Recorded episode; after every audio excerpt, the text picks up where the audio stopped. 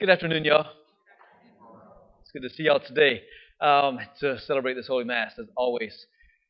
Guys, today's first reading is where my heart kind of got pulled. We're in the Acts of the Apostles, right? We're seeing the effects of the resurrection of Jesus and the power of the church rising up amongst the people. And we're seeing miracles after miracles happening with the apostles, but we're also seeing persecutions break out. All right, and so this is what we see at the very beginning here. We see the persecution of St. Paul and Silas. This is Acts chapter 16. So they were preaching in Philippi, and the magistrates, the priests, the religious leaders rowed up against them, and they had them beaten with rods. All right, that would not feel good.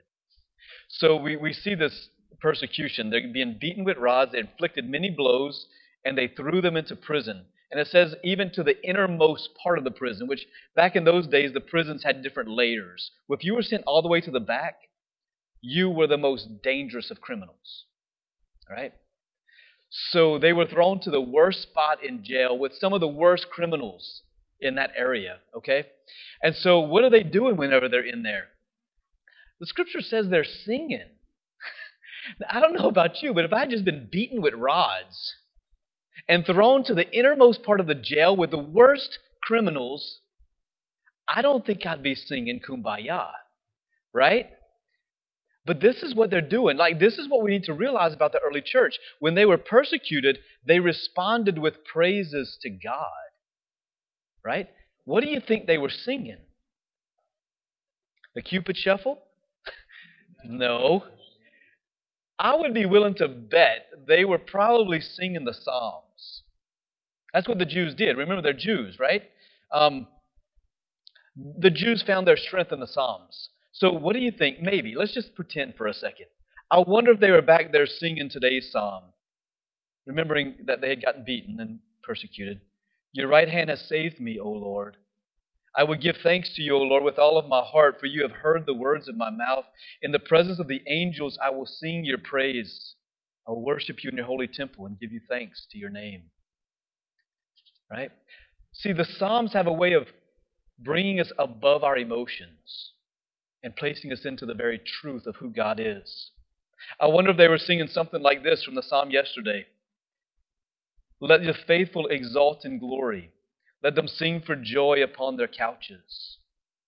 Let the high praises of God be in their throats. I wonder if they sang maybe the psalm from the day before, Psalm 100. They could have been singing, know that the Lord is God. He made us. We are His. We are His people, the flock that He shepherds. I just wonder what they were singing. And not that it's really all that important, because I think there's an essential lesson that they're teaching us in the midst of this. In the midst of our struggles and our trials and our difficulties, where do we find our strength? We can either complain and say, woe is me, or we can turn to the Psalms. Look at how Jesus fought whenever he was brought into the agony of the garden, whenever he was brought into the temptations. I'm pretty sure whenever Satan was tempting Jesus, I'm pretty sure, I could be wrong, but I think he quoted the Psalms every single time. Whenever we see Jesus on the cross, he's also quoting Psalms, right? Forgive them, Father, they do not know what they're doing. He's quoting that entire Psalm in that one sentence. And so Jesus is teaching us through the apostles, when we go through tough times, guys, this is where we should have the Psalms memorized, right? Have a word, have a sentence of a psalm that whenever you go through struggles, you turn to it real quick, right? Because it will elevate you above your emotions and place you into the truth of who God is. My go-to psalm, it's real simple, right? It's you're my Lord, you're my rock, you're my salvation, my God in whom I trust, right? Whenever I go through tough times, that's my go-to psalm. It reminds me of who He is. And once we know who He is, then we can continue on with strength. That's what happened with Paul and Silas, right? Once they didn't let their hearts get burdened after they'd been beaten and thrown to the innermost part of the jail, what happens? God shows up with power. There's a violent earthquake, right? Now, this isn't just a normal earthquake, because normal earthquakes wouldn't undo the shackles of which they had been held bound with, right? The doors of the jails fly open and they're unshackled.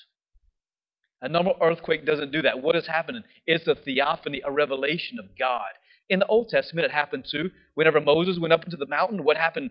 Everything began to shake. The mountains began to shake, and there was earthquakes and peals of thunder and lightning. And the Israelites were like, holy cow, God just showed up. And that's what happened here. They put their trust in God. They didn't try to figure out a way to sneak out the jail. They couldn't. They were the deepest part of the jail. They just put their trust in God. They sang psalms and remembered who the God of Israel is. And that Jesus, however it was going to work out, they didn't know. But something was going to happen because of who God is. So I think it's an invitation for us to really find what's your psalm? What's your go-to psalm? Maybe you don't have one. Maybe you do. But if you don't have one, maybe it's an invitation to find one.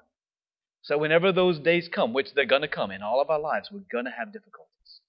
Have your psalm that you turn to so you can place your feet on a firm foundation and knowing that God is our rock and our refuge and strength. Amen?